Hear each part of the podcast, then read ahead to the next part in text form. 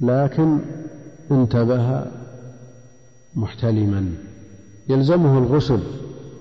إن اغتسل خرج الوقت. إن اغتسل خرج الوقت. وإن تيمم أدرك الوقت.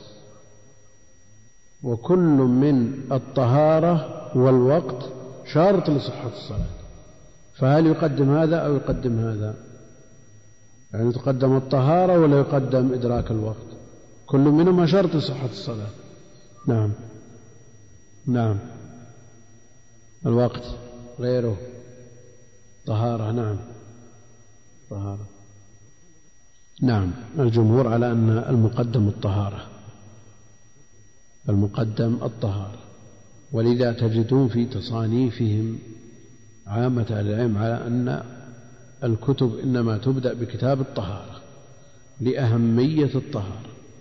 ولا يقبل الله صلاة من أحدث حتى يتوضأ ولا تقبل صلاة بغير طهور ورأي الإمام مالك أن الوقت أهم من الطهارة ولذا بدأ في موطئه بكتاب وقوت الصلاة وقوت الصلاة. وشيخ الإسلام له استرواح وميل إلى مذهب مالك وعلى كل حال هو معذور. إذا انتبه قبل طلوع الشمس بما لا يكفي إلا الاغتسال أو الصلاة يغتسل ثم يصلي وهو في هذا معذور كما لو خرج وقتها. نعم. عفى الله عنك. وعن جابر بن عبد الله رضي الله عنه أن معاذ بن جبل رضي الله عنه كان يصلي مع رسول الله صلى الله عليه وسلم عشاء الآخرة ثم يرجع إلى قومه فيصلي بهم تلك الصلاة. حديث معاذ. تقدم بعضه وفيه الأمر بالتخفيف وفيه غضب النبي عليه الصلاة والسلام وتغليظ القول على معاذ لأنه طول في معاذ بن جبل رضي الله تعالى عنه يصلي العشاء مع النبي عليه الصلاة والسلام ليدرك فضل هذه الصلاة. خلفه عليه الصلاة والسلام والصلاة تفضل بزيادة فضل الإمام وبعلم الإمام وورع الإمام تفضل بهذا. فليتحرى الإنسان من يصلي وراءه. يصلي مع النبي عليه الصلاة والسلام لإدراك هذه الفضيلة الصلاة خلفه. وأيضا لو جد جديد ولا نزل وحي ولا جاء خبر جديد يتابعون رضي الله تعالى عنه. ويتناوبون. واحد يدخل أول النهار وواحد يدخل عند آخر النهار وواحد يلازم النبي عليه الصلاة والسلام بالنهار وواحد يلازمه بالليل. من أجل أن يحمل عنه هذا الدين.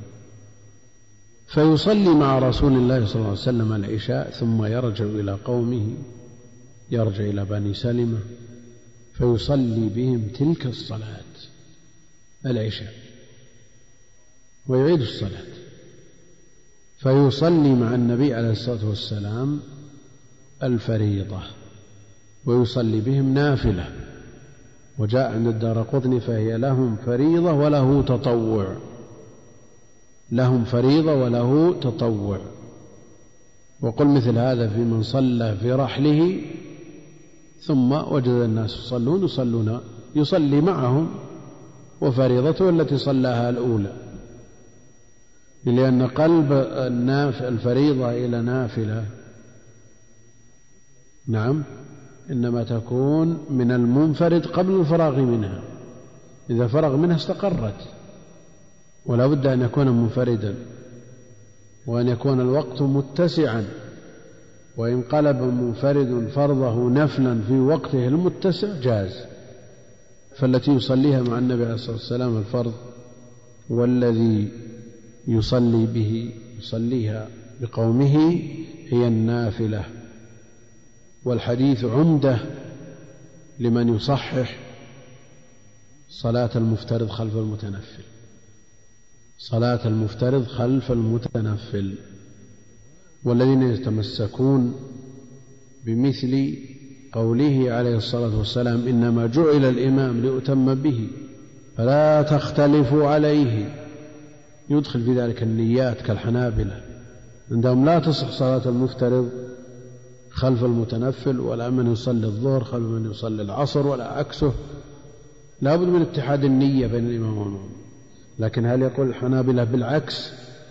لا يصحون صلاة المتنفل خلف المفترض؟ يصححونه. لأن شخص صلى في رحله ثم جاء إلى المسجد وجد الناس يصلون وفي نص. إذا صليتما في رحالكما ثم أتيتم المسجد فصليا فإنها لكما نافلة. هذا نص في كون المتنفل يصلي خلف المفترض. وحديث الباب يدل على صلاة المفترض خلف المتنفل والتفريق بينهما يحتاج إلى نص قاطع.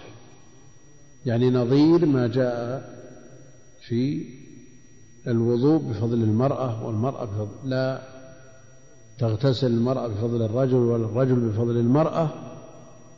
ومن أهل العلم من يقول أن الرجل لا يغتسل بفضل المرأة والمرأة تغتسل بفضل الرجل ويستدلون بهذا الحديث.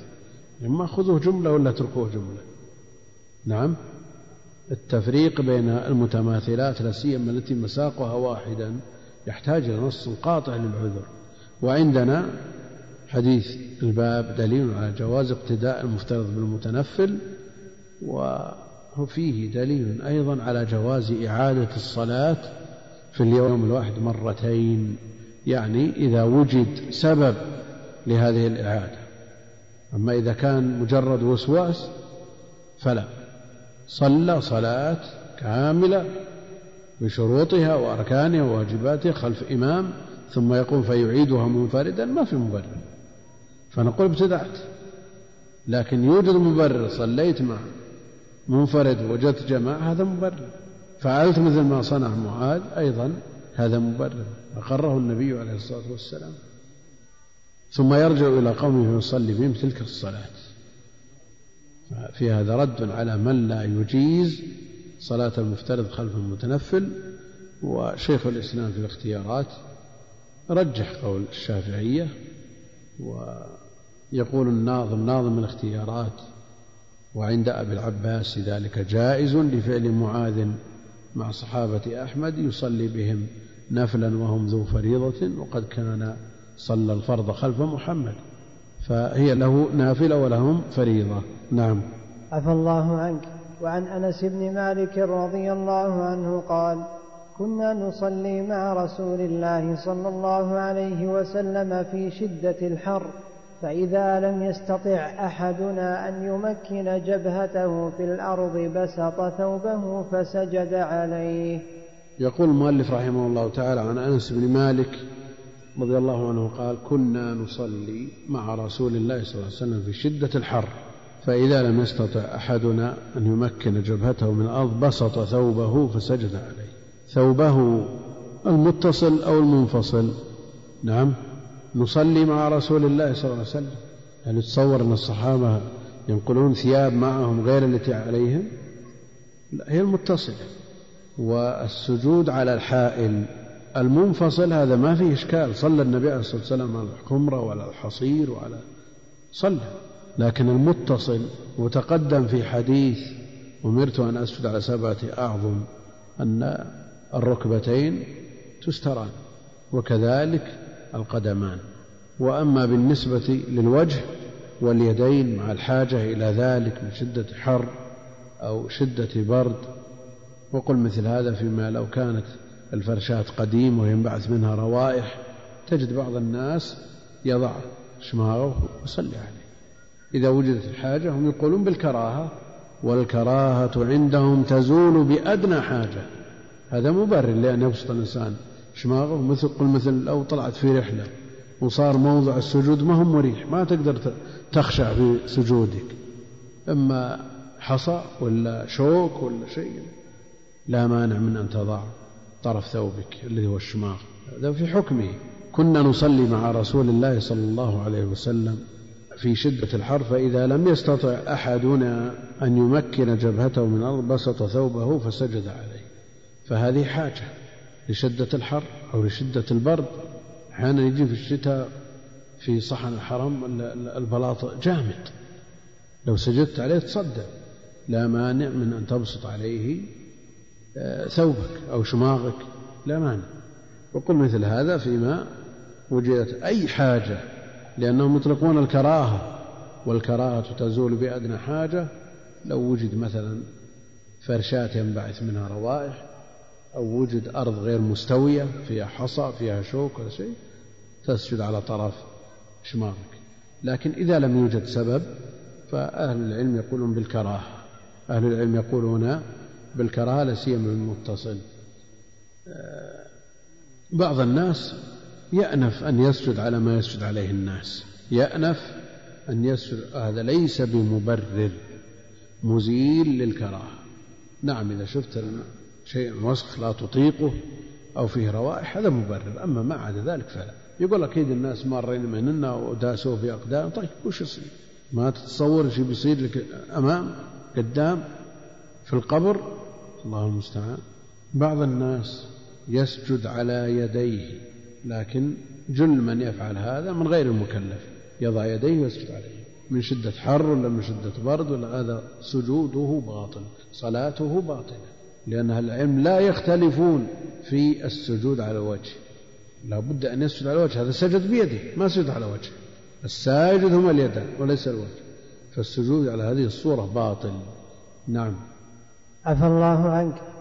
وعن أبي هريرة رضي الله عنه قال قال النبي صلى الله عليه وسلم لا يصلي أحدكم في الثوب الواحد ليس على عاتقه منه شيء.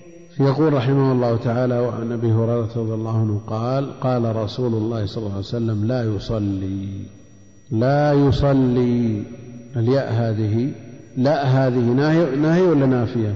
ناهية والياء ها؟ ثابتة هي ثابتة ها؟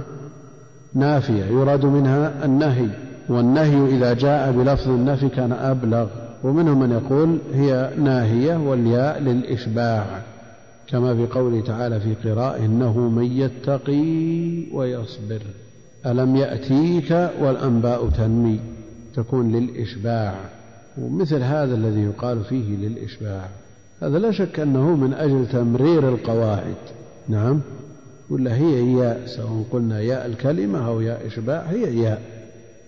لكن إذا أرادوا أن يمرروا القواعد قالوا مثل هذا الكلام. كما يقولون تحركت الواو. وتوهم انفتاح ما قبلها توهم إيش معنى توهم؟ بس من أجل أن تكون قواعدهم منضبطة هي ما انفتحت لتتحقق القاعدة. لكن بيمررون القاعدة ممررين مارة مارة شئت أم أبيت فيسلكون مثل هذا لتمرير قواعدهم. ولا شك قواعدهم منضبطة ولكنها أغلبية. يعني ليست قواعد كلية هي قواعد أغلبية. لا يصلي أحدكم في الثوب الواحد وجاء في الحديث أو لكلكم ثوبان؟ يعني ما كل الناس عندهم ثوبين لكن إذا صلى في ثوبين أكيد واحد بيستر أسفل البدن والثاني أعلاه. أما إذا كان واحد تصور الواحد ما هو بساتر ما تقول ثوب قميص له كتوف ولا كمام ولا لا الثوبان عبارة عن إزار وندى. وجاء في حديث جابر إذا كان الثوب واسعا فالتحف به وإن كان ضيقا فاتزر به. هذا في الصحيحين. لا يصلي أحدكم في الثوب الواحد. صلى أبو هريرة في ثوب واحد وثيابه على المشجب ثيابه على المشجب ليبين الجواز أنه تصح الصلاة في ثوب واحد. ليش ثيابه؟ وش هو المشجب نعم. شماعة؟ لا لا لا. أنت تبي تستعمل أنت مدركة أنت. قطعا. يقول ثلاثة عصيان يقرن رأس رؤوسها في بعض. ها مدركة نعم. تعلق عليها القرب والأسقية وكذا يسمونها إيش؟ ما يسمونها مشجب ولا شماعة ولا يسمونها مثل ما يقول أبو أحمد. ما في حد أدركها القرابة إلى ثلاثين سنة وهي موجودة. يسمونها إيش؟ كنارة نعم. في هذه البلاد ما يعوزنا مثل هذا الاصطلاح. لكن بلدان أخرى ما يدرون الشيء على كل حال أبو هريرة يصلي في مثل هذا بعد أن توسعت الدنيا ولا كان ما عنده إلا ثوب واحد. ولذا قال النبي عليه الصلاة والسلام أولكلكم ثوبان؟ يصلي في ثوب واحد لا بأس. فإن كان هذا الثوب واسعا يلتحف به ويصل إلى أسفل البدن وإن كان ضيقا يتزر به. وعلى هذا قوله لا يصلي أحدكم في الثوب الواحد ليس على عاتقه منه شيء؟ منهم من قال النهي للكراهة بدليل حديث جابر. والأصل في النهي التحريم لا يجوز له أن يصلي إلا وقد ستر أحد عاتقيه على هذه الرواية مع أنه في الصحيح ليس على عاتقيه منه شيء. رواية صحيحة. فلا بد من ستر المنكبين. أو أحد المنكبين مع العورة. قد يقول قائل أنه في شروط الصلاة ما يذكرون إلا من السرة إلى الركبة. ما يذكرون إلا من السرة إلى الركبة. شلون ما يذكرون مثل هذا؟ نقول نعم الشرط من السرة إلى الركبة. لكن هنا وجوب يعني يأثم إذا كشف والصلاة صحيحة. فرق بين هذا وهذا لأنه قد يقول قائل ما نجد عند الأئمة كلهم من يذكر مثل هذا في شروط الصلاة. نعم الشرط المشترط ستر العورة من السرة إلى الركبة لكن يبقى أن مثل هذا في مثل هذا النص لا يصلي أحدكم في الثوب الواحد ليس على عاتقه منه شيء. النهي الأصل فيه للتحريم فلا يجوز كشف المنكب في الصلاة. العاتق والمنكب واحد ليس على عاتقه منه شيء. وإذا قلنا بالرواية الأخرى عاتقيه وأردنا أن نوفق بين الروايتين قلنا العاتق المراد به الجنس. الجنس فيشمل العاتقين فيلزم حينئذ أن يستر المنكبين. نعم. عفى الله عنك.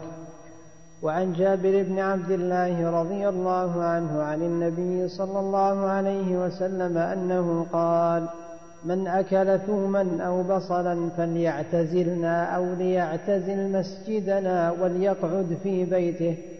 وأتي بقدر فيه خضرات من بقول فوجد لها ريحا فسأل فأخبر بما فيها من البقول. فقال قربوها إلى بعض أصحابه فلما رآه كره أكلها قال كل فإني أناجي من لا تناجي.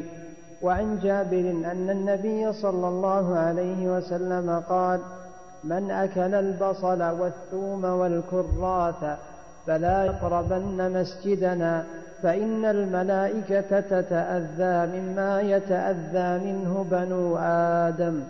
يقول المؤلف رحمه الله تعالى وعن جابر رضي الله عنهما جابر بن عبد الله رضي الله عنهما عن النبي صلى الله عليه وسلم قال من أكل ثوما أو بصلا فليعتزلنا أو ليعتزل مسجدنا. هذا الأمر ترخيص ولا تعزير؟ نعم. تعزير لكن كثير من الناس قد يفرح بمثلها ويظنه ترخيص من التكليف من الأمر بحضور الجماعة في المساجد. لكن لو تصور أنه إذا أكل مثل هذا يخرج من المجالس من مجالس القيل والقال صار هذا أشد عليه من وقع السيوف ومثل هذا لا شك أنه يدل على اختلال في الميزان. الميزان ليس بشرعي. يعني من أعظم التعزير أن قال الله فلا لا يدخل المسجد. وهذا يقول الحمد لله. جاء إلى الجامع وجد الباب مقفل. سلام عليك يا جامع. أنا والله معذور. لا لا. من أكل ثوما أو بصلا والسبب الرائحة الكريهة. وجاء التنصيص على الكراث في الرواية الأخرى. وفي حكمها كل ما له رائحة كريهة. الدخان باب أولى. يعني إذا كان هذا في المباحات فكيف بالمحرمات؟ من أكل ثوما أو بصلا فليعتزلنا أو ليعتزل مسجدنا وليقعد في بيته. يعني إذا قيل لشخص يعتبر نفسه شيء رجل من الرجال اقعد في بيتك. يعني هل هذا هل هذا تشريف له ولا مثل هذا لو كان يعقل مثل هذه النصوص؟ نعم. ما أجادت نفسه بأن أن يخالف. ولذا يعدون من من أبشع أساليب الهجاء اقعد فأنت الطاعم الكاسي يعني يقعد في بيتك يد عليك أنت ما تسوى. وليقعد في بيته وأتي بقدر فيه خضرات خضرات. إذا ضممت الخاء فافتح الضاد خضرات. وإذا فتحت الخاء فاكسر خاضرات. من بقول فوجد لها ريحا وجد النبي عليه الصلاة والسلام لها ريحا طيب هذه البقول وهذه الخضرات التي لها ريح ثوم كراث بصل تعوقك عن فعل واجب وهو صلاة الجماعة حيث ينادى بها. القاعدة أن ما يعوق عن الواجب محرم وأن ما لا يتم الواجب إلا به فهو واجب. فهل هذه الخضرات وهذه البقول محرمة ولا مباحة؟ يعني تعوقك عن فعل واجب. يعني جرى على قواعد دعونا من النصوص الأخرى. نعم. يعني تحصيل السترة واجب. تحصيل الماء واجب للصلاة. مثل هذه الأمور التي تمنعك من أداء الواجب تكون على القواعد محرمة. لكن النبي عليه الصلاة والسلام سئل كما في صحيح مسلم أحرام هي؟ قال أنا لا أحرم ما أحل الله. وإن قال الظاهرية بتحريمها لكن عامة أهل العلم على أنها مباحة. ويبقى أن الإنسان إذا احتاج إذا احتاج مثل علاج مثلا نعم يترخص. إذا احتاج لعلاج يترخص. أما ما عدا ذلك فالذي يعوقه عن تحصيل الواجب لا يتناول. فسأل فأخبر بما فيها وأتي بقدر أتي بقدر فيه خضرات. كثير من الشراح يقول هذه تصحيف يعني في بعض روايات الصحيح ببدر فيه خضرات بدر يعني القدر معروف إناء الطبخ والبدر طبق صحن. وبعضهم يرجح اللفظ ببدر لماذا؟ لأن القدر يوحي بطبخ وإذا طبخت هذه البقول ماتت رائحته. وأما إذا أتي بها ببدر في طبق احتمال أن تكون نيئة فهي التي تستحق الرد.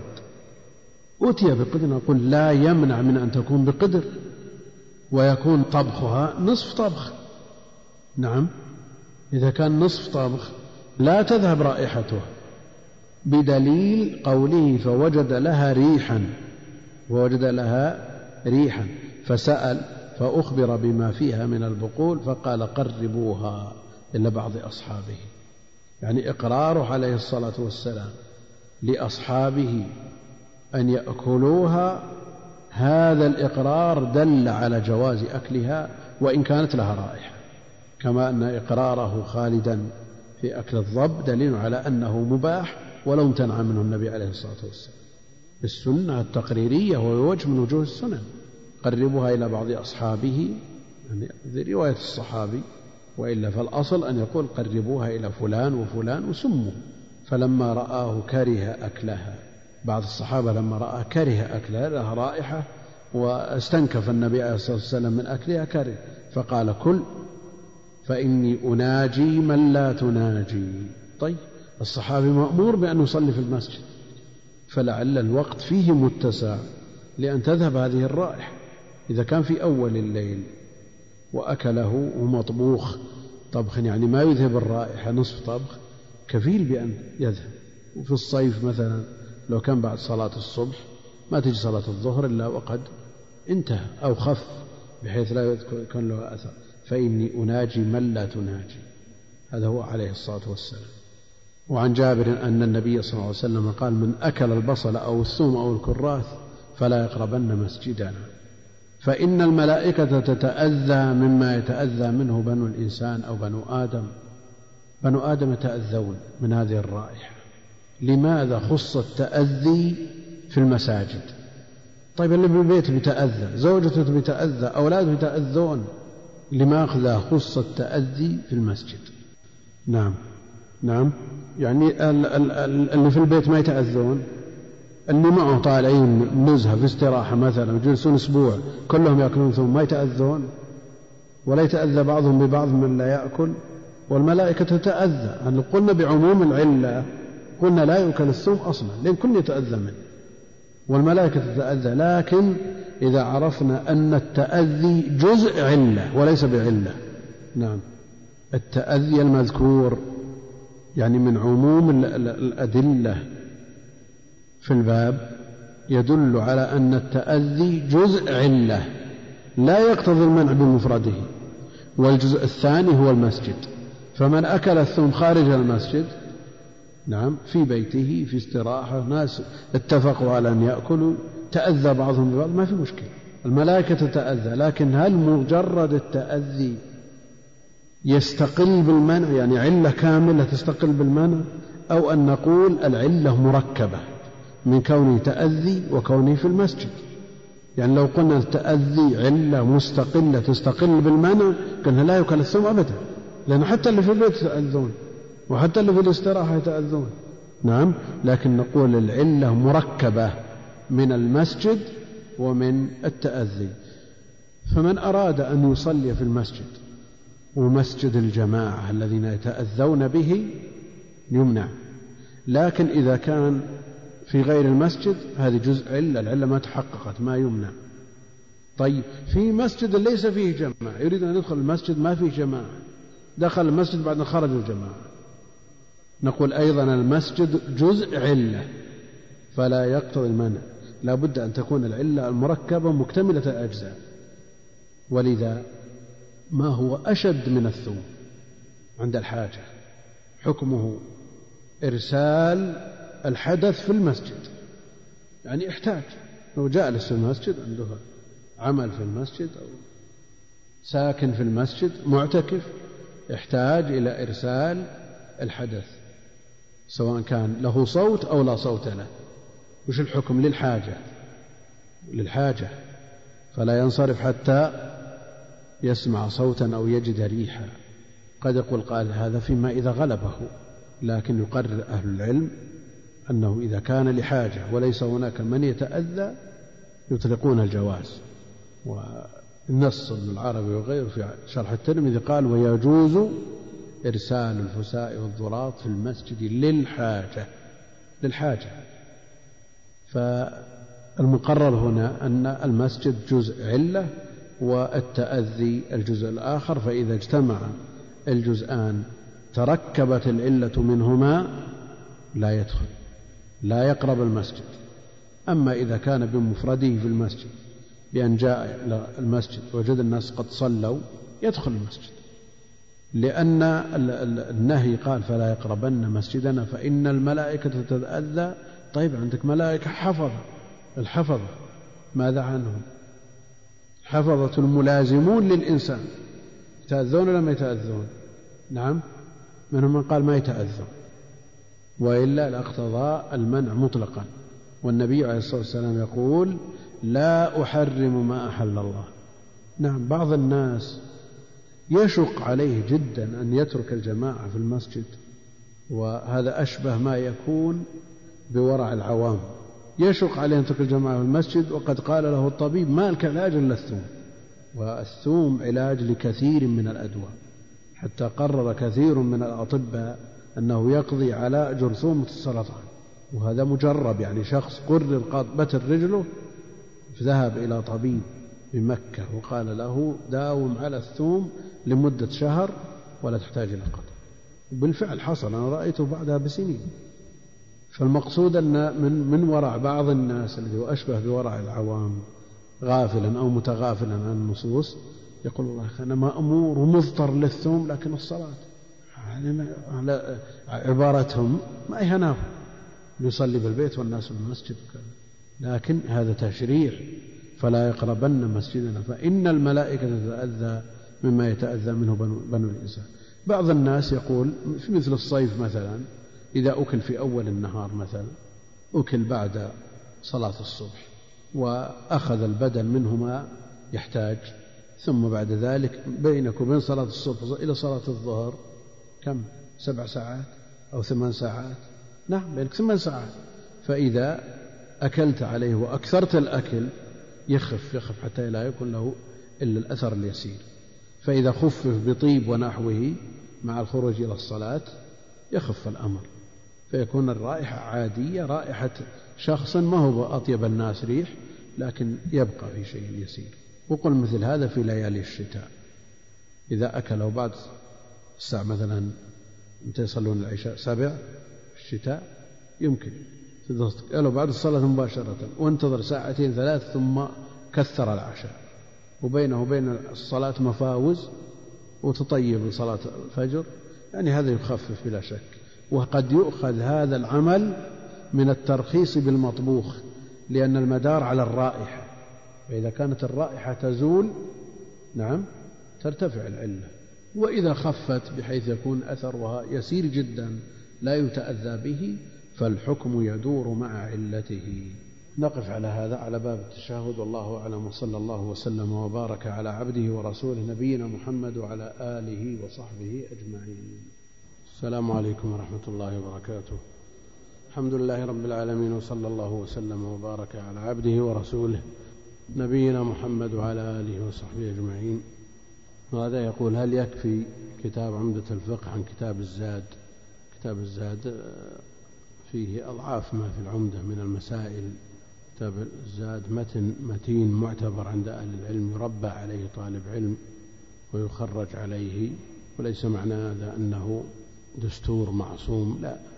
فيه مسائل مرجوحة فيه مسائل خالف فيها المؤلف حتى المذهب. لكن مثل هذا الكتاب اتخذه طالب العلم كخطة عمل يسير عليها في التفقه يتصور المسائل ويستجلل لها ويعرف من وافق ومن خالف مع أدلة الجميع ثم يوازن بين هذه الأدلة. وإذا انتهى من الكتاب يكون قد حوى علما عظيما إن شاء الله تعالى.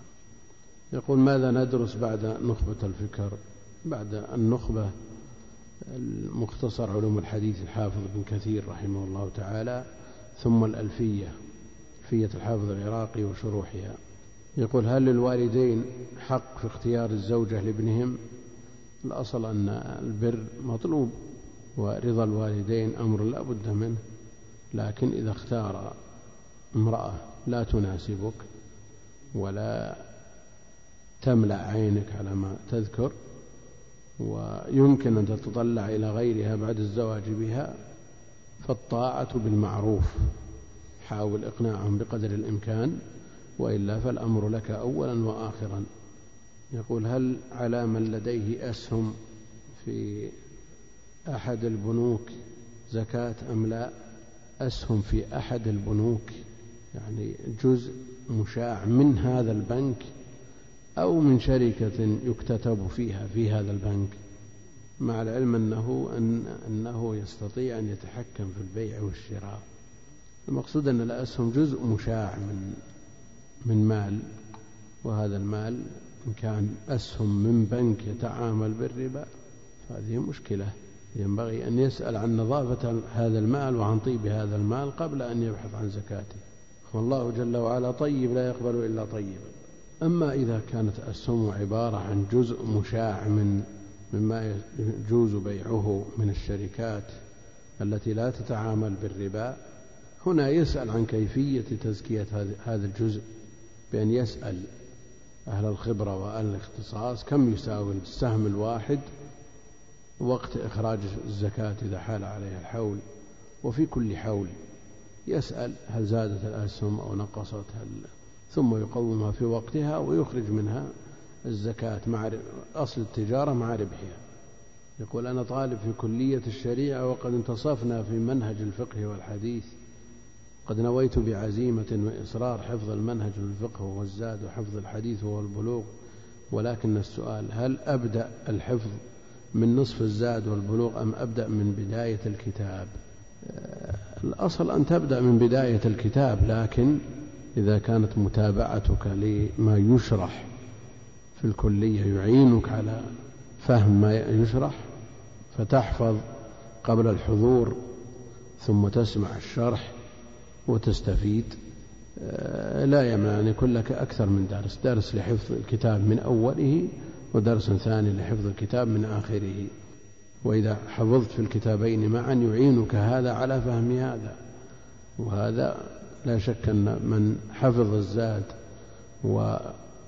والبلوغ مع الفهم التام ومع الطريقة والمنهج المسلوك عند أهل العلم وكيفية الاستدلال للمسائل ومعرفة أقوال العلماء في هذه المسائل وأدلتهم هذا يؤهلك لأن تكون عالم. لكن مثل ما ذكرنا إذا كنت تريد أن تنتفع بما تحفظه في دراستك فتحفظ مما وقفت عليه من النصف الثاني وتجعل وقت آخر لحفظ النصف الأول وفهمه ومراجعته. يقول لما يأتي حديث ويحكم عليه طائفة من أهل العلم الكبار بأنه مقبول ويحكم عليه طائفة أخرى من العلماء الكبار أيضا أنه مردود فما العمل حيال ذلك؟ أنت لا تخلو إما أن تكون من أهل النظر ولديك الأهلية بحيث ترجح بين أقوال أهل العلم هذا مثل خلافهم في المسائل. ترجح تنظر في أدلتهم وترجح. وإن لم تكن لديك أهلية فتقلد أوثقهم عندك. أو من استفاضت ثقته واعتداله استقام أمره من أهل العلم والدين والورع وليس في فتواه مفت متبع ما لم يضف للعلم والدين الورع. يقول ما هي الكتب التي تنصحون بها طالب العلم في علم المصطلح وعلم الجرح والتعديل بحيث تكون عنده ملكة؟ لا بد من أن يسلك الجادة ويبدأ بالمتون الصغيرة ثم يترقى بعد ذلك إلى ما هو أكبر منها على ما شرحناه في مناسبات كثيرة. يبدأ بالنخبة ثم اختصار علوم الحديث الحافظ بن كثير ثم الألفية مع شروحها ثم يقرأ في الكتب الأخرى التي تعينه على معرفة ما يؤثر عن المتقدمين من مصطلحات كشرح إلى الترمذي وغيرها. ويكثر من التخريج وجمع الطرق ودراسة الأسانيد ثم بعد ذلك تتكون لديه الأهلية إن شاء الله تعالى. يقول يرى بعض الناس أن الرد على أهل البدع وبيان أخطائهم يقسي القلب ويضعف الإيمان البدع منكرات والمنكر لا بد من إنكاره من رأى منكم منكرا فليغيره بيده فإن لم يستطع الإنسان هذه من أعظم المنكرات البدع لا بد من تغييرها وأقل أحوالها أن تبين بردها. من أهل العلم المتقدمين في وقت نشوء البدع يرى أن الرد على البدع بذكر أقوالهم نشر لأقوالهم فيرد على البدعة من دون تعرض للقول بجملته. يعني ما تذكر مقطع كامل من كتاب مشتمل على بدع ثم ترد عليه. إنما تنقض البدعة ابتداء لئلا يرسخ هذا الكلام المذكور بشبهه في ذهنك ثم تعجز بعد ذلك عن اجتثاث هذه الشبهة. يريد منك أن تبين الحق ابتداء. فبيان الحق ابتداء يكون هناك آه، منع أو ما يمنع من التأثر بالباطل. مع الأسف أنه يوجد الآن من الشبه ما يدخل إلى أعماق بيوت المسلمين من عوام المسلمين ولا يجد من يقاوم هذه البدع. فوظيفة أهل العلم أولا بيان المعتقد الصحيح بيان المعتقد الصحيح الذي فيه الوقاية بإذن الله تعالى عن آه، التأثر بهذه البدع. ثم إذا وجد شيء من هذه البدع تفند وترد.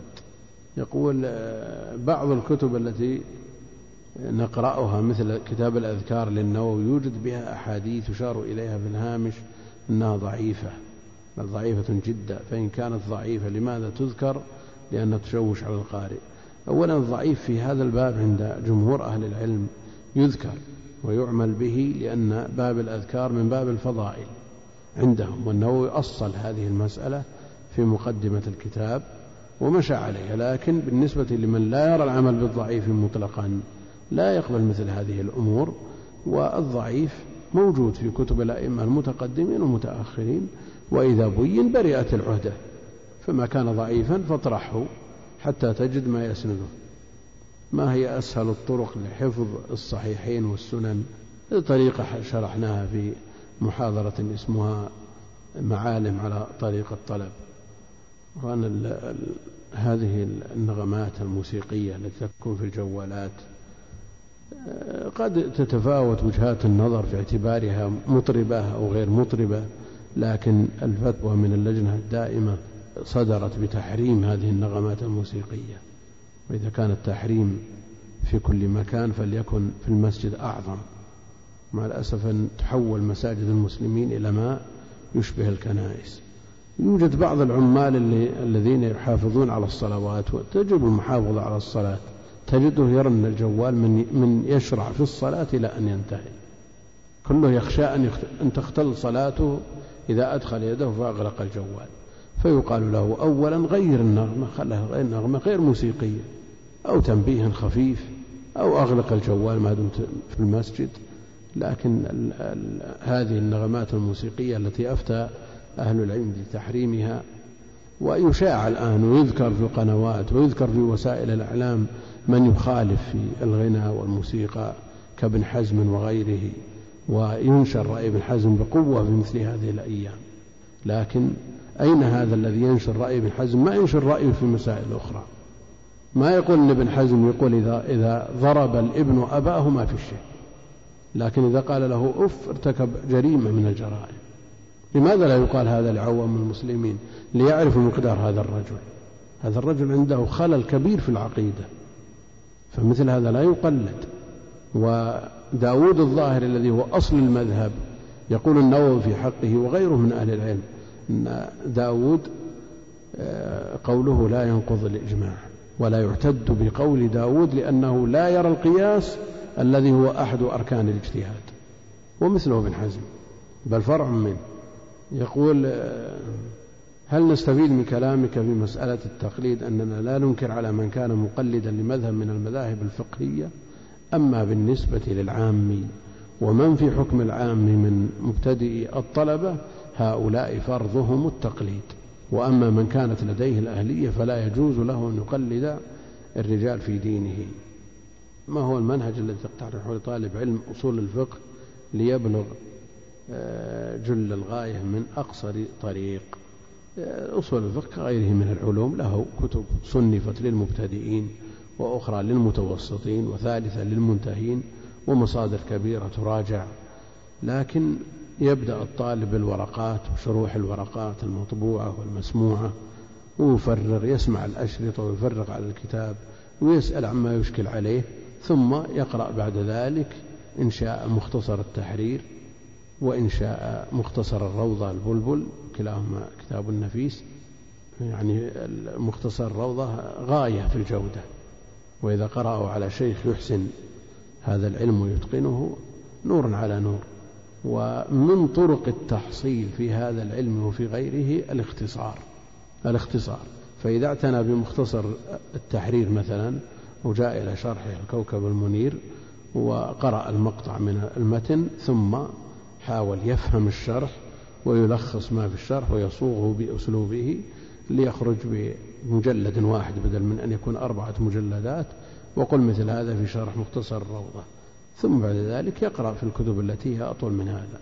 وهذا العلم وعلم النحو وغيرها من العلوم التي هي مفاتيح للعلوم مما يعين على فهم الكتاب والسنة. أمر لا بد منه لطالب العلم. يعني يغالط نفسه طالب علم يريد أن يطلب العلم ولا يعتني بالأصول وعلم العربية وأصول الحديث وقواعد التفسير وغيرها من العلوم التي تعينه على فهم المقاصد. يقول هل إذا رأينا حديث وحكم أهل الحديث بأنه صحيح بشواهده وبطرقه هل هذه الطرق كلها حسنة وضعيفة وكلها ضعيفة؟ حكمنا عليه بالصحة الكلام سؤال ركيك لكن إذا قالوا صحيح لغيره فاعرف أنه بمفرداته لا يصل إلى درجة الصحة لكن هو أكثر من طريق عبارة عن أكثر من طريق كلها في الغالب حسنة حسنة. منهم من يرقي الضعيف إلى أكثر من درجة فإذا كثرت طرقه الضعيفة القابلة للانجبار كثرة بحيث يقطع أو يجزم الناظر أن له أصل يثبت به لا سيما إذا كان بعض آه، المتابعات أو بعض الشواهد في الصحيحين فإنه يرقيه أكثر من درجة. لا يقتصر على قوله بأنه حسن لغيره بأنه حسن لغيره بل يرقيه إلى درجة الصحة. يقول نصيحتك للشباب الذين تصدروا الفتيا وهم شباب جامعيون يدرسون في كلية الشريعة ويحضرون ولكنهم لا زالوا في مرحلة أخذ من أهل من العلم لا يقع في مهاوي الردى على كل حال الفتية شأنه عظيم وسلف هذه الأمة وأئمتها تدافعوها بحيث يأتي السائل إلى البلد الكامل وهو مكتظ بأهل العلم ويكاد أن يرجع دون أن يجد من يفتيه. يتدافعون الفتية لأن شأنها عظيم.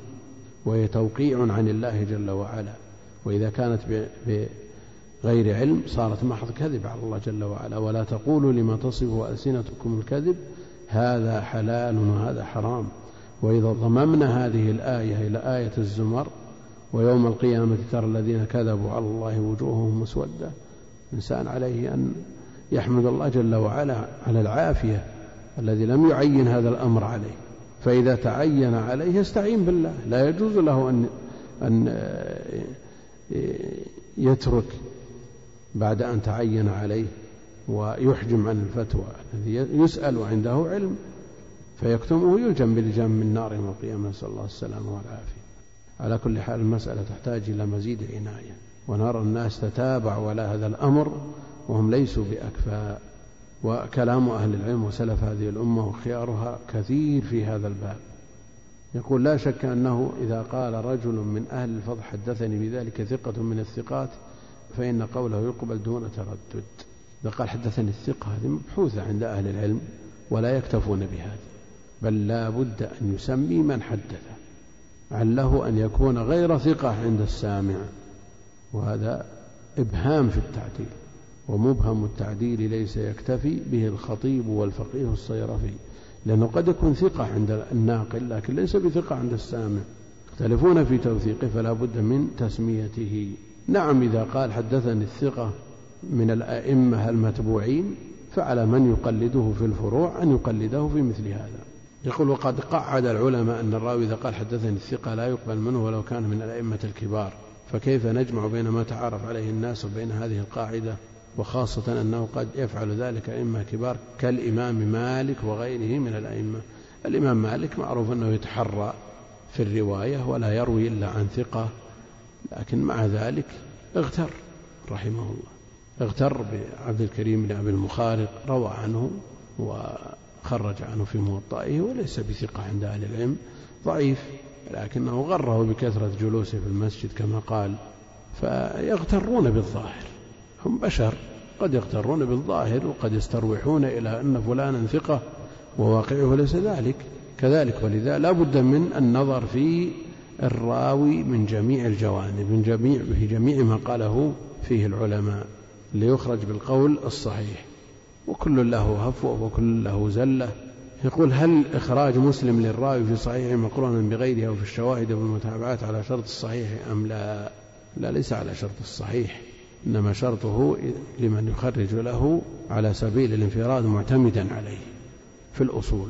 يقول هل يجوز إذا اجتمع واجب موسع مع واجب مضيق؟ وقد شرع المكلف في الواجب الموسع فهل يجوز قطعه لفعل المضيق؟ مثال الموسع فعل صلاة الظهر في أول وقتها. في المثال المضيق نداء الوالدين مع العلم أنهما شديدي الغضب. أما إذا شرع في الفريضة فلا يقطعها بحال إذا شرع في الفريضة فلا يقطعها بحال. لكن إن شرع في نافلة مثلا وهناك أمر يفوت صلى الظهر ثم شرع في الراتبة فأحضرت جنازة مثلا. هذا محل التردد عند أهل العلم. هل يقطع؟ لأنه جاء النهي عن إبطال العمل. يكون النهي عن إبطال العمل في القرآن. فمثل هذا هل يعارض به مثل هذا العمل الذي يفوت؟ والحصول على أجر الصلاة على الجنازة لا شك أنه مما ينبغي للمسلمين أن يعنى به ويهتم به ولا يفوت مثل هذه لكن إذا شرع فالمسألة مسألة مفاضلة بين هذا الأمر الذي يفوت وبين ما شرع فيه ومن استروح إلى أن المتطوع أمير نفسه قال يقطعها ومن قال إن هذا عمل صالح يدخل في عموم الآية قال يتمها ويخففها ويلحق على ما يدركه من الجنازة. سم. بسم الله الرحمن الرحيم. الحمد لله رب العالمين وصلى الله وسلم وبارك على نبينا محمد وعلى آله وصحبه أجمعين. اللهم اغفر لنا ولشيخنا وللمسلمين. يقول الإمام الحافظ عبد الغني المقدسي في كتابه عمدة الأحكام من كلام خير الأنام باب التشهد. عن عبد الله بن مسعود رضي الله عنه قال علمني رسول الله صلى الله عليه وسلم التشهد كفي بين كفيه كما يعلمني السورة من القرآن. التحيات لله والصلوات والطيبات. السلام عليك أيها النبي ورحمة الله وبركاته. السلام علينا وعلى عباد الله الصالحين. أشهد أن لا إله إلا الله وأشهد أن محمدا عبده ورسوله. وفي لفظ إذا قعد أحدكم للصلاة فليقل التحيات لله وذكره وفيه. فإنكم إذا فعلتم ذلك فقد سلمتم على كل عبد صالح في السماء والأرض وفيه. فليتخير من المسألة ما شاء. يقول المؤلف رحمه الله تعالى باب التشهد والتشهد المقصود به الذكر المأثور عن النبي عليه الصلاة والسلام في آخر الصلاة وفي وسطها وأخذ هذا اللفظ من قوله فيه أشهد أن لا إله إلا الله وأشهد أن محمدا عبده ورسوله لأنها أعظم ما فيه وهي الشهادة لله بالوحدانية ويسمى الشيء باسم بعضه وهذا مستفيض. يقول الحديث الأول عن عبد الله بن مسعود رضي الله عنه قال علمني رسول الله صلى الله عليه وسلم التشهد.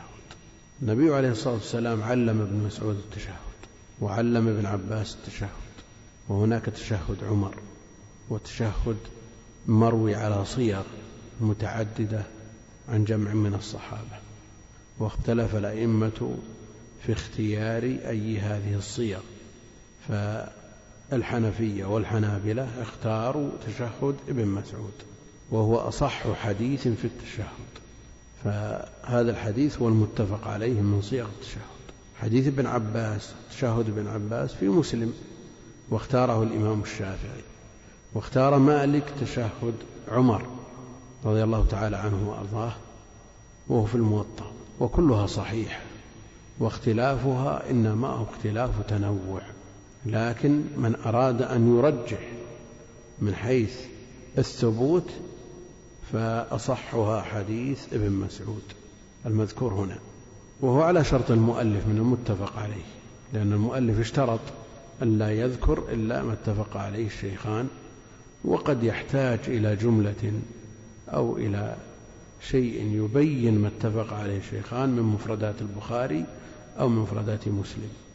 قد يحتاج إلى شيء من هذا فيخرج عن شرطه. ولذا اقتصر على تشهد ابن مسعود.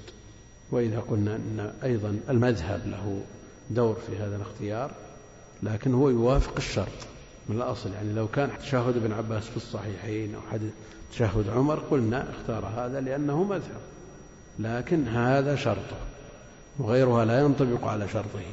قال علمني رسول الله صلى الله عليه وسلم. نعود فنقول هل الاختلاف اختلاف تنوع ولا تضاد؟ هل نقول أن هذا تنوع كما جاء في اختلاف صيغ دعاء الاستفتاح؟ فالمسلم مخير بين أن يقول هذا وهذا. يقول هذا أحيانا وهذا أحيانا أو يقتصر على واحد منها أو يرجح. كان الاختلاف اختلاف تضاد لا بد من الترجيح.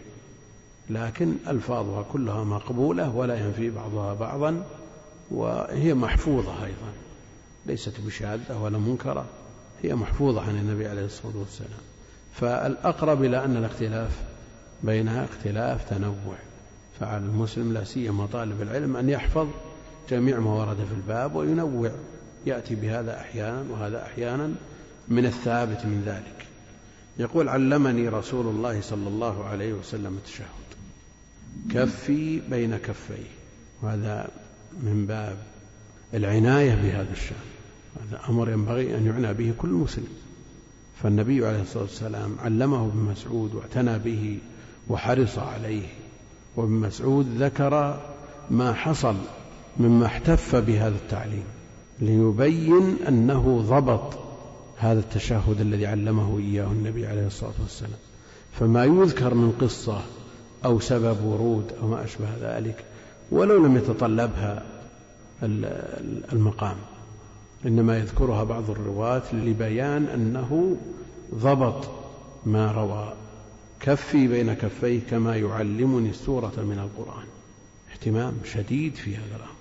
اهتمام شديد في هذا الأمر ولذا التشهد الأول واجب تبطل الصلاة بتركه عمدا ويجبر بسجود السهو كما فعل النبي عليه الصلاة والسلام في حديث عبد الله بن بحينة لما قام عن التشهد الأول.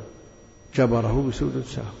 ومنهم من يقول هو سنة لكن لو كان سنة ما جبر بالسجود ما احتيج إلى جبره بالسجود. والتشهد الثاني ركن من أركان الصلاة لا تصح إلا به. على خلاف بين أهل العلم في ذلك كما يعلمني السورة من القرآن التحيات لله. تحيات جميع ما يلقى وما تعارف عليه الناس من أنواع التحايا بمجموعها لله جل وعلا بمجموعها بأل الجنسية مع الجمع بهذه الصيغة خاص بالله جل وعلا. لأن الصيغة صيغة حصر التحيات لله يعني لا لغيره. إذا اجتمع الجمع مع ال الجنسية فلا يجوز أن تقول التحيات لزيد. لكن إذا أفردت تحية لزيد أو التحية أو تحياتي لك. أما التحيات الموجودة على ألسنة الناس كلهم بمجموعها خاصة بالله جل وعلا. كما جاء الحصر في الحمد. الحمد لله يعني لا لغيره. فجميع أنواع التحايا التي لا محظور في لفظها بمجموعها لله جل وعلا والصلوات المفروضات والنوافل لله جل وعلا لا يجوز صرف شيء منها لغيره والطيبات من الأقوال والأعمال كلها لله. السلام عليك أيها النبي ورحمة الله وبركاته.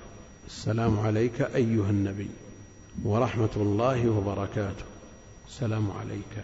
بكاف الخطاب وهذا اللفظ مما تعبد به ولذا يقال في حال الغيبة في حياته وبعد مماته. وجاء في البخاري ما يدل على تغيير الضمير بعد وفاته عليه الصلاة والسلام. لكن المعتمد عند أهل العلم أن الضمير يبقى خطاب كما علمه ابن مسعود لأن هذا من الألفاظ المتعبد بها. جاء عن بعض الصحابة أن كنا نقول السلام عليك أيها النبي ثم قلنا السلام على النبي ورحمة الله وبركاته.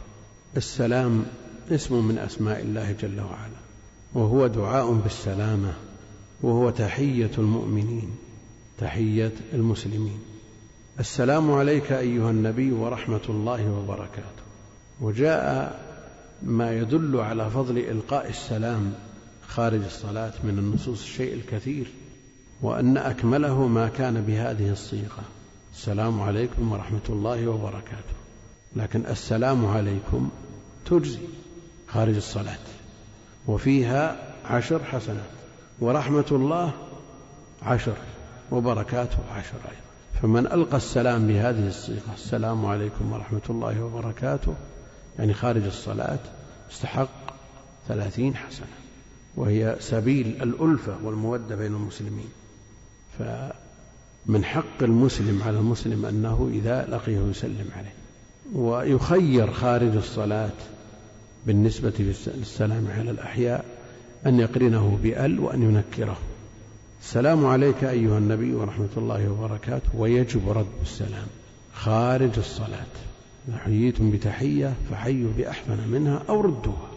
وجاء ما يدل على الاكتفاء بمرحبا دون رد للسلام. في نصوص منها حديث أم هانئ لما جاءته النبي عليه الصلاة والسلام يغتسل قالت السلام عليك يا رسول الله. قال من؟ قال أم هانئ قال عليه الصلاة والسلام مرحبا بأم هانئ ولم يحفظ أنه رد السلام. من أهل العلم من يقول هذه تكفي. ثبتت في الصحيح وتكفي. ومنهم من يقول رد السلام عليه الصلاة والسلام ولم ينقل لعدم الحاجة إلى نقله لأنه ثبت رد السلام بنصوص كثيرة فلا بد من رد السلام وإذا زيد عليه بعض الألفاظ مثل مرحبا زيادة خير. وقال عليه الصلاة والسلام لما سلمت فاطمة قال مرحبا بابنتي إلى غير ذلك من النصوص التي تدل على أن مرحبا كلمة مأثورة عن النبي عليه الصلاة والسلام. فينبغي أن تتداول بين المسلمين ويكتفى بها عن التحايا الوافدة من غير المسلمين. السلام علينا وعلى عباد الله الصالحين. السلام علينا وعلى عباد الله الصالحين. يعني اسم السلام اسم الله جل وعلا علينا. وإذا حل هذا الاسم حلت البركات وحلت الخيرات أو هو دعاء بالسلامة من جميع الآفات علينا وعلى عباد الله الصالحين. وفي الحديث فإنكم إذا فعلتم ذلك فقد سلمتم على كل عبد صالح في السماء والأرض. سلمتم سألتم الله جل وعلا لكم لهم السلام. فإذا سلمت على جميع هؤلاء الصالحين وهذه دعوة بظهر الغيب لأخيك الصالح والملك يدعو لك بمثل هذا فعليك أن تحرص على مثل هذا.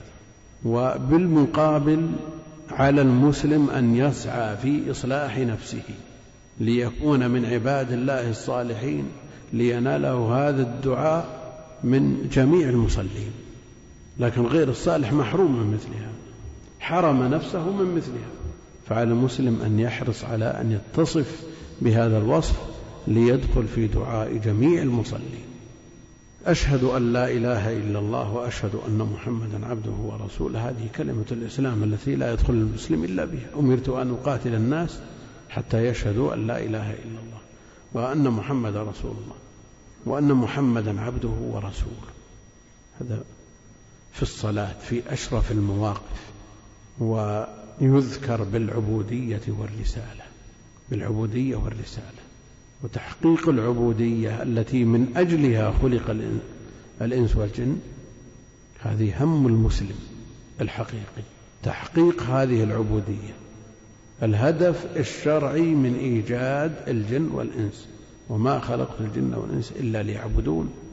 فنودي النبي وذكر بهذا الاسم أو بهذا الوصف في أشرف المقامات وأشهد أن محمدا عبده ورسوله.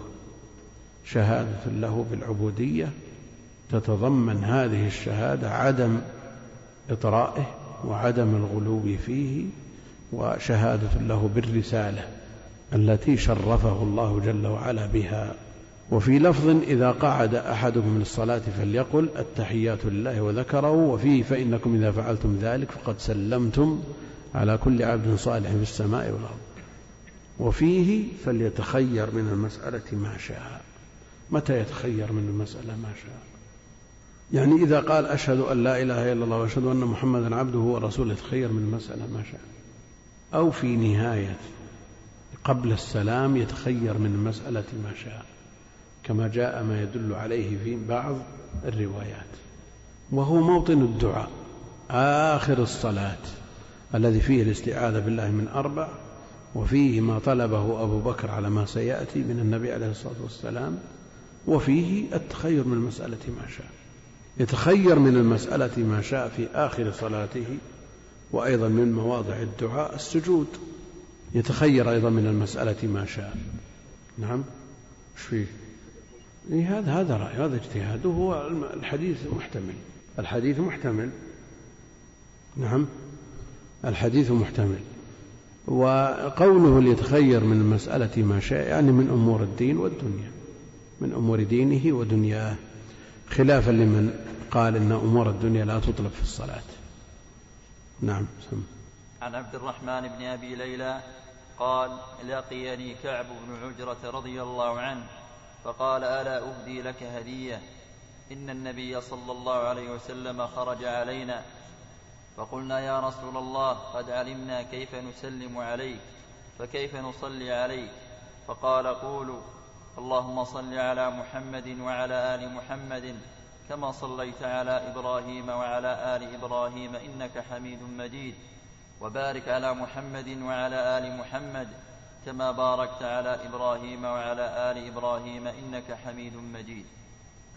في هذا الحديث يذكر المؤلف رحمه الله تعالى عبد الرحمن بن أبي ليلى قال لقيني كعب بن عجرة الصحابي الشهير المعروف فقال ألا أهدي لكم هدية؟ لقيني كعب بن عجرة فقال ألا أهدي لكم هدية فلعله لقيه مع غيره ولذا جمع الضمير وما ينفع في الآخرة وما يعين على قيام ديانة الإنسان أعظم ما يهدى للمسلم. ألا أهدي لكم هدية؟ إن النبي صلى الله عليه وسلم خرج علينا فقلنا يا رسول الله معشر الصحابة جاء الأمر بالصلاة والسلام عليه. جاء الأمر بالصلاة والسلام عليه. يا أيها الذين آمنوا صلوا عليه وسلموا تسليما. هذا أمر لا بد من من امتثاله. وعلمهم النبي عليه الصلاة والسلام كيف يسلمون عليه. السلام عليك أيها النبي ورحمة الله وبركاته. لكن كيف نصلي عليك؟ وقد أمرنا بذلك. فعلمهم النبي صلى الله عليه وسلم. قال قولوا اللهم صل على محمد وعلى آل محمد كما صليت على آل إبراهيم إنك حميد مجيد. وبارك على محمد وعلى آل محمد كما باركت على إبراهيم. إنك حميد مجيد. والجمع بين إبراهيم وآله ثابت. وبعض الرواة يقتصر على إبراهيم وبعضهم يقتصر على الآل. لكن الجمع بينهما ثابت في الصحيح. على إبراهيم وعلى آل إبراهيم. هذه الصيغة التي يسميها أهل العلم الصلاة الإبراهيمية. اللهم صل على محمد وعلى آل محمد كما صليت على آل إبراهيم إنك حميد مجيد. أمروا بالصلاة على النبي عليه الصلاة والسلام في آية الأحزاب. فبين لهم الصيغة التي يتم بها امتثال الأمر في آية الأحزاب. لكن هل هذه الصيغة لازمة في الصلاة وخارج الصلاة؟ بحيث لا يتم الامتثال إلا بها. يعني إذا سمعنا من يقرأ يا أيها الذين آمنوا صلوا عليه وسلموا تسليما. قلنا اللهم صل على محمد وعلى آل محمد كما صليت على آل إبراهيم إنك حميد مجيد. والسلام عليك أيها النبي ورحمة الله وبركاته. يعني نجمع بينهما ليتم امتثال الأمر في الآية أو هذا خاص في هذا الموضع. وفرد من أفراد المأمور به في آية الأحزاب. لأن النبي عليه الصلاة والسلام قد يفسر العام ببعض أفراده. النبي عليه الصلاة والسلام قد يفسر العام ببعض أفراده للاهتمام بشأن هذا الفرد والعناية به. فسر الظلم بالشرك. لكن هل معنى هذا أن الذي يظلم نفسه ويظلم غيره بما دون الشرك يحصل له الأمن التام يوم القيامة؟ أو نقول فسره بالشرك للاهتمام بشأن الشرك والعناية به. نعم. فسر القوة بالرمي. وعدوا لهم ما استطعتم من قوة ألا إن القوة الرمي. يعني ما في قوة إلا الرمي. أو نقول فسر العام ببعض أفراده للاهتمام بشأن هذا المفرد والعناية به. لكن لو قلت صلى الله عليه وسلم يتم امتثالك ولا ما يتم. يتم. الأمة كلها على هذا. الأمة كلها على هذا قاطبة. إذا قلت صلى الله عليه وسلم أو عليه الصلاة والسلام تم امتثالك للأمر في آية الأحزاب. إذا قلت هذا وأهل العلم حملوه على الصلاة حملوه على الصلاة وأدخلوه في كتاب الصلاة وخارج الصلاة يتم امتثال الأمر بالمأمور به وهو الصلاة والسلام. ولذا ينص بعض العلماء على أن من يفرد الصلاة دون السلام يقولون مكروه. النووي قال إفراد الصلاة دون السلام مكروه واستدرك بهذا على مسلم في مقدمة صحيحه. والعكس لو أفرد السلام دون الصلاة مثله لأنه لا يتم الامتثال إلا بالجمع بينهما. وابن حجر خص الكراهة بمن كان هذا ديدنه. يعني بعمره كله يصلي ولا يسلم. أو العكس. هذا ما امتثل. لم يمتثل الأمر حتى يجمع بينهما. لكن ماذا عن الصلاة على الآل خارج الصلاة؟ من أهل العلم المتأخرين. ولا أعرف أحدا من المتقدمين قاله. من اتهم العلماء قاطبة. بأنهم تركوا الصلاة على الآل ممالأة للحكام. يقول أبد ما عرف عن الأئمة كلهم كتبهم بين أيدينا أنهم يصلون على غير النبي عليه الصلاة والسلام. كتب السنة قاطبة قال رسول الله صلى الله عليه وسلم يأتي من يقول في القرون المتأخرة أنهم تركوا الصلاة على الآل ممالأة للحكام ومداراة له طيب الكتب متى صنفت؟ صنفت في دولة بني العباس. الكتب هذه صنفت متى؟ في دولة بني العباس وهم من الآل. كيف يمالئون بني العباس وهم من الآل ويحذفون الآل؟ لا يمكن. يعني قال بهذا الصنعاني قال بهذا الصديق وغيره نشروا يعني إفراد الآل بالصلاة مع النبي عليه الصلاة والسلام. وأهملوا الصحب. وأهملوا الصحب. لأنهم نشأوا في بيئات فيها شوب تشيع. فأثرت عليهم. فاتهموا خيار الأمة بأنهم تركوا الصلاة على الآل ممالأة للحكام. نقول امتثال الأمر في الآية يتم بقولك صلى الله عليه وسلم. لكن إذا عطفت الآل وهم وصية النبي عليه الصلاة والسلام ولهم علينا حق هذا خير. لكن الامتثال الأمر بالآية إنما يتم بقولك صلى الله عليه وسلم. لكن إذا أتبعت الآل له عليه الصلاة والسلام وأعني بهذا خارج الصلاة فلتتبع الصح. يعني إذا كان للآل علينا حق لأنهم وصية النبي عليه الصلاة والسلام فمن أي طريق وصلنا الدين ووصلنا الخير إلا عن طريق الصح. وإذا استشعرنا أن إفراد الآل شعار لبعض المبتدعة وإفراد الصحب شعار لقوم آخرين من المبتدعة قلنا الجمع بينهما هو الأصل. وعقيدة أهل السنة تولي الطرفين. وأقول هذا خارج الصلاة. وأما الصلاة على النبي عليه الصلاة والسلام لا بد من هذه الصيغة داخل الصلاة لأنها توقيفية تعبدية. وهي تفسير للنص العام ببعض أفراده. وتفسير العام ببعض أفراده لا يقتضي التخصيص. لا يقتضي التخصيص على ما مثلنا ونظرنا. وشاع بين الناس الآن تسمعون كثيرا صلى الله عليه وآله وسلم. والذي أشاعه ما في شك إمام من أئمة المسلمين ما حد بيستدرك عليه لكن كل له فهم. فإذا صلينا على الآل نصلي على الصعب هؤلاء لهم حق وهؤلاء لهم حق. فهؤلاء هم وصية النبي عليه الصلاة والسلام. وهؤلاء لهم حق على الأمة. ما وصل الدين إلا بسببه. ما انتشر الإسلام إلا بواسطته. وقد يقول قائل إن الآل يدخل فيهم الصح لأن المراد بالآل هم الأتباع على الدين. نعم صحيح. هذا قيل به. لكن إذا قلنا أن الآل كما جاء في بعض الروايات اللهم صل على محمد وعلى أزواجه وذريته.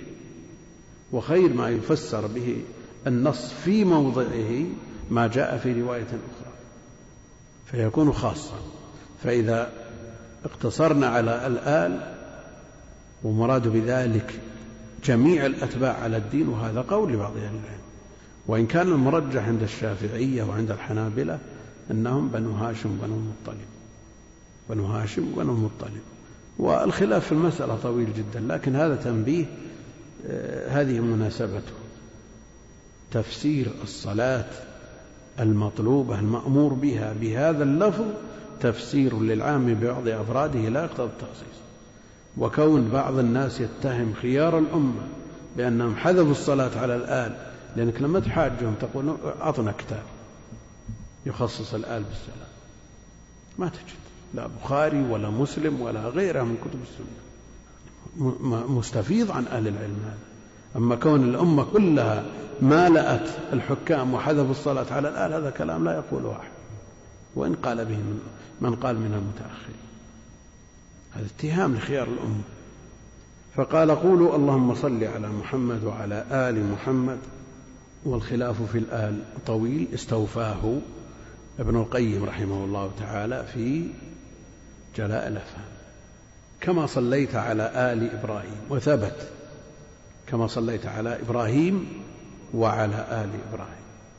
وثبت أيضا في الموضع الثاني كما باركت على آل على إبراهيم وعلى آل إبراهيم وثبت الاقتصار على إبراهيم وثبت الاقتصار على الآل وكله ثابت لكن الذي يظهر الجمع الجمع بينهما. ومن اقتصر على إبراهيم فقد أحال على من روى ومن اقتصر على الآل فقد قصر في الرواية. على كل حال الزيادات في الألفاظ وفي المتون التي يحفظها بعض الرواة دون بعض هذه موجودة في السنة. الزيادات مقبولة عند أهل العلم من الثقات إذا صحت أسانيدها. اللهم صل على محمد وعلى آل محمد كما صليت على إبراهيم وعلى آل إبراهيم. الأصل أن المشبه دون المشبه به دون المشبه به. نحن نطلب صلاة على النبي عليه الصلاة والسلام وهو أشرف الخلق وأكمل الخلق كما صلى الله جل وعلا على خليله إبراهيم عليه السلام. الذي هو أفضل الخلق بعد نبينا عليه الصلاة والسلام. وأول من يكسى يوم القيامة. وفضائله لا تحصر. لكن أيهما أفضل؟ محمد ولا إبراهيم عليهما الصلاة والسلام؟ محمد أفضل إجماعا. فكيف نطلب لمحمد صلاة مثل الصلاة على إبراهيم؟ لأن هذا يوحي بأنه دونه في هذا الباب وليس الأمر كذلك. فأهل العلم ذكروا كلام كثير. منهم من قال كما صليت على إبراهيم وعلى آل إبراهيم وفيهم النبي عليه الصلاة والسلام. يعني نريد قدر زائد على ما صليت به على محمد عليه الصلاة والسلام الداخل ضمن أهل إبراهيم. ومنهم من يقول وهو قريب من هذا لكنه يقول الثابت لمحمد عليه الصلاة والسلام عند الله جل وعلا قبل دعائنا قبل أن ندعو له الثابت له من الصلاة أفضل مما لإبراهيم وآل إبراهيم. لكن أمرنا أن نطلب له المزيد على ما ثبت له من الصلوات كما ثبت لإبراهيم وآل إبراهيم. وقل مثل هذا في وبارك على محمد وعلى آل محمد كما باركت على إبراهيم إنك حميد مجيد. حميد مجيد. من أسماء الله جل وعلا. فعيل صيغة مبالغة. فعيل صيغة مبالغة. معدولة عن فاعل أو مفعول. عن حامد أو محمود. هو مثله مجيد. نعم. وعن أبي هريرة رضي الله عنه قال كان رسول الله صلى الله عليه وسلم يدعو في صلاته.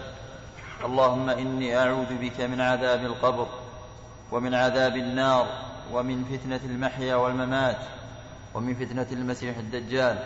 وفي لفظ لمسلم إذا تشهد أحدكم فليستعذ بالله من أربع. يقول اللهم إني أعوذ بك من عذاب النار ثم ذكر نحوه. اللهم إني أعوذ بك من عذاب جهنم ثم ذكر نحوه. يقول المؤلف رحمه الله تعالى عن أبي هريرة رضي الله عنه قال كان رسول الله صلى الله عليه وسلم يدعو في صلاته اللهم إني أعوذ بك من عذاب القبر. من عذاب القبر. القبر ثابت بالنص القطعي وهو مجمع عليه عند من يعتد بقوله من أهل العلم وخالف في هذا بعض الطوائف كالمعتزلة. لم يثبتوا عذاب القبر لكنه ثابت بالنص القطعي. المتواتر تواترا معنويا فالناس يعذبون في قبورهم قدر معاصيهم. وأكثر ما يكون عذاب القبر مما نص عليه على المشي بالنميمة وعدم الاستنزاه من البول. أكثر ما يكون من هذا كما قال أهل العلم ومن عذاب النار التي توعد بها الكفار والعصاة. فعلى المسلم أن يستعيذ بالله من عذاب النار لأنه لا قدرة له عليها.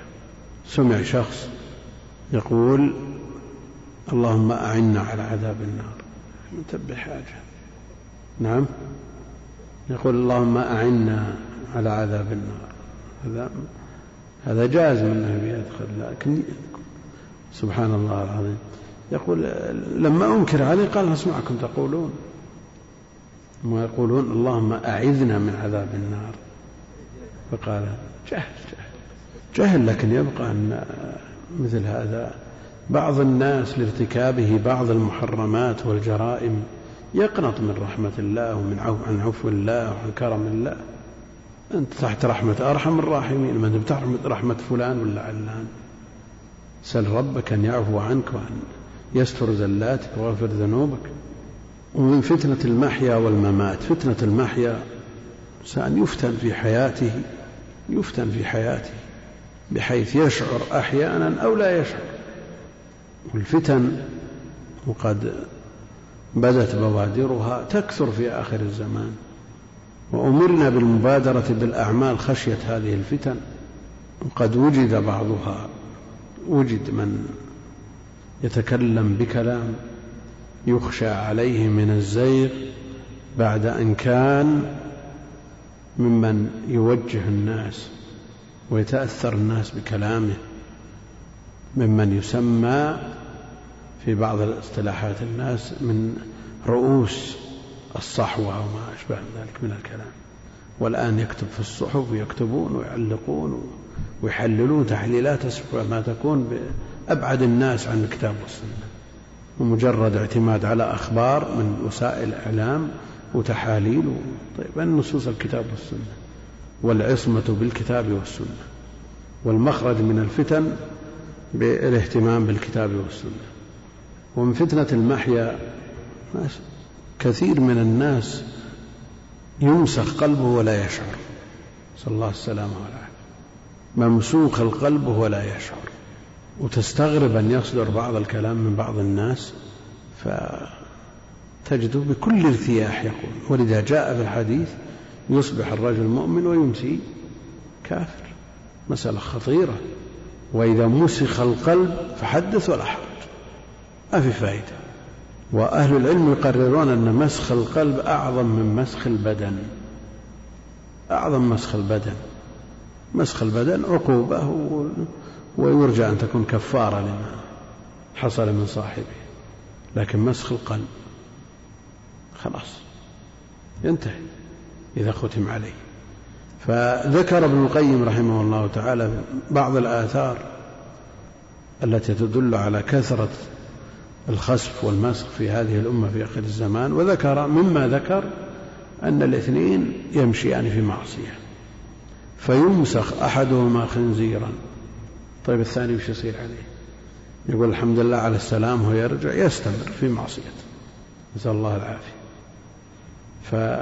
فأمرنا بالاستعاذة من الفتن ما ظهر منها وما بطن من فتنة المحيا حال الحياة ومن فتنة الممات التي تكون في القبر. إنكم تفتنون في قبوركم مثل أو قريبا من فتنة المسيح الدجال. ومنهم من يقول أن فتنة الممات ما يحصل للمحتضر عند موته. قد يفتن وقد يصرف عن دينه في آخر لحظة. فليتعوذ المسلم من هذه الفتن ومن فتنة المسيح الدجال الأعور الكذاب الذي يخرج في آخر الزمان يدعي الألوهية ويتبعه أناس لما يقع على يديه من خوارق فيتبعه بعض الناس. والمحفوظ من حفظه الله جل وعلا فأمرنا أن نستعيذ من هذه الفتن في كل صلاة. في لفظ مسلم إذا تشهد أحدكم فليستعذ بالله من أربع. فليستعذ واللام لام الأمر. وجمهور أهل العلم على أن الاستعاذة بالله من أربع سنة مستحبة. مستحبة ليست بواجبة ومنهم من أوجبها هو الأصل لأن اللام لام الأمر. وأمر طاووس ابنه عبد الله أن يعيد الصلاة لما ترك الاستعاذة بالله من أربع كما في صحيح مسلم. أمره أن يعيد الصلاة. لكن حتى على القول بوجوبها لأن اللام لام الأمر آه، تكون من واجبات الصلاة. تجبر بالسجود. نعم. عامة العلم على أنه إذا تشهد فإذا فعلت ذلك فقد تمت صلاتك. في حديث مسعود الذي يستدل به الحنفية على عدم وجوب السلام. نعم. عن عبد الله بن عمرو بن العاص رضي الله عنهما عن أبي بكر الصديق رضي الله عنهم أنه قال لرسول الله صلى الله عليه وسلم علمني دعاء أدعو به في صلاتي. قال قل اللهم إني ظلمت نفسي ظلما كثيرا ولا يغفر الذنوب إلا أنت فاغفر لي مغفرة من عندك وارحمني إنك أنت الغفور الرحيم.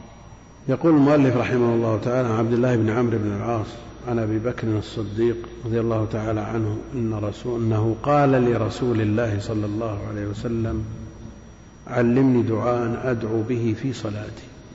علمني دعاء أدعو به في صلاتي. يطلب من النبي أن يخبره بما ينبغي أن يختار لنفسه من الدعاء لأنه أمر بأن يتخير من المسألة ما شاء. فكونه يعتمد على ما يختاره له المعصوم أفضل مما يختاره لنفسه رضي الله عنه وأرضاه. فطلب من النبي عليه الصلاة والسلام أن يعلمه دعاء يدعو به في صلاته وأداه إلى غيره فأرواه عنه عبد الله بن عمرو بن العاص وتناقلته الأمة لأن مثل هذا مما ينبغي أن يشاع. ولذا من تمام النصيحة لطالب العلم أنه إذا ظفر بفائدة يخبر بها يخبر بها أقرانه وزملاءه من يحتاجه. نعم. ما قال علم علمني دعاء أدعو به في الصلاة قال فرصة هذه خاصة لي من دون الناس. ما الذي يميزني وأنا أفضل الأمة؟ دع مثل هذا يميزني عن الناس. لا لا. فمثل هذا لا يمر بخواطرهم ولا يجول في أفكارهم وأذهانهم. قال قل اللهم إني ظلمت نفسي ظلما كثيرا. هذا الصديق أفضل الأمة بعد نبيها ظلم نفسه ظلما كثيرا. الذين يتقلبون في المظالم ليل نهار بل بعدد الأنفاس تجد الواحد عند نفسه شيء ولا شك أن الناس يتفاوتون في هذا الباب. يعني بين الذي يتعبد سبعين سنة ولا يسأل الله الجنة. يقول يكفيني أن ينجيني من النار.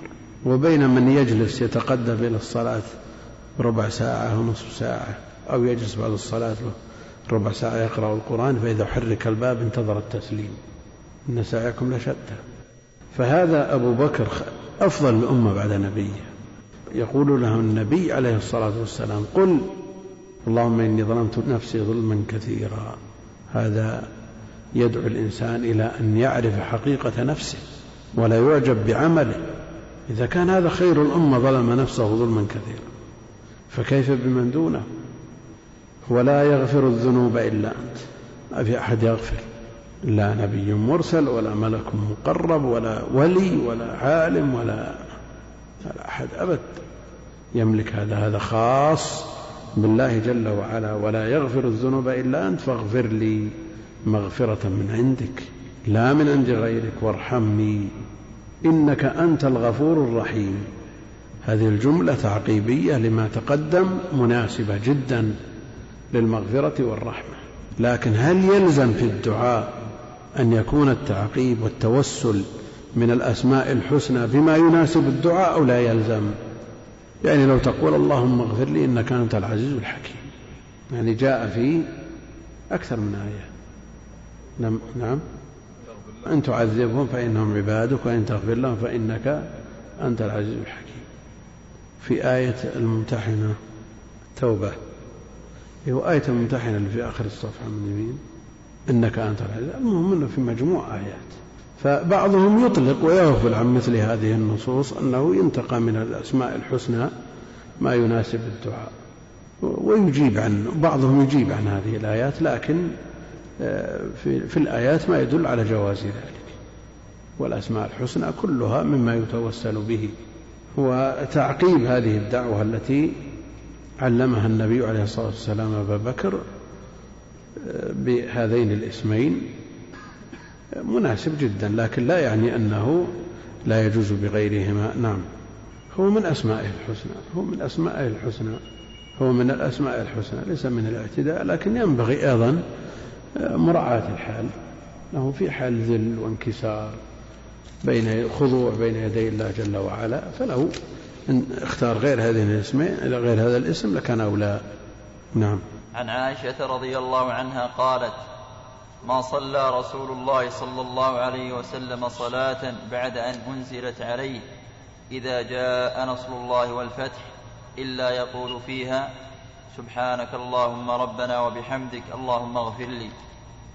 وفي لفظ كان رسول الله صلى الله عليه وسلم يكثر أن يقول في ركوعه وسجوده سبحانك اللهم ربنا وبحمدك اللهم اغفر لي. يقول المؤلف رحمه الله تعالى وعن عائشة رضي الله عنها قالت ما صلى رسول الله صلى الله عليه وسلم صلاة بعد أن نزلت عليه إذا جاء نصر الله والفتح لأن فيها الأمر بالتسبيح والنبي عليه الصلاة والسلام يمتثل الأمر. امتثله بالفعل وكرره. وجاء في خبر عائشة أنه يتأول القرآن. يتأول القرآن بقوله وفعله. بعد أن نزلت عليه إذا جاء نصر الله والفتح إلا يقول فيها سبحانك اللهم وبحمدك اللهم اغفر لي. فسبح بحمد ربك واستغفر سبحانك اللهم وبحمدك. اللهم امتثال لهذا الأمر. وفي لفظ كان رسول الله صلى الله عليه وسلم يكثر أن يقول في ركوعه وسجوده. هذا تسبيح وتنزيه وتحميد وطلب للمغفرة. وطلب للمغفرة. وطلب المغفرة دعاء. فهل يخالف هذا ما جاء من قوله عليه الصلاة والسلام. أما الركوع فعظموا فيه الرب. وأما السجود فأكثروا فيه من الدعاء فقامنون أن يستجاب لكم. هنا يقول في ركوعه اللهم اغفر لي. هذا يخالف ولا ما يخالف؟ نعم. لكن المسألة مسألة غالب. مثل هذا الشيء اليسير بدليل طلب الكثرة في السجود. طلب الكثرة في السجود يدل على أن القلة في الركوع لا تنافي التعظيم لا تنافي التعظيم من باب المقابلة أما كذا وأما كذا أما السجود فأكثروا فيه. إذا الركوع نعظم فيه الرب لكن هل يمنع أن نقول أن ندعو بدعاء ليس بكثير؟ لئلا نشبه الركوع بالسجود لا يمنع ودليله هذا الحديث.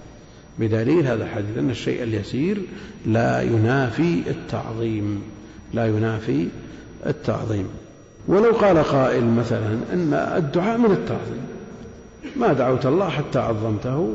نقول مقابلة الدعاء بالتعظيم يدل على أنه تعظيم بغير الدعاء. تعظيم بغير الدعاء. لكن الدعاء اليسير لا ينافي التعظيم. إذا خص العام ضعفت دلالته. فدخله هذا التخصيص. أقول نكتفي بهذا اليوم. صلى الله وسلم وبارك على عبده ورسول نبينا محمد وعلى آله وصحبه أجمعين. أخي المستمع الكريم تابع ما تبقى من مادة هذا الشريط على الشريط التالي.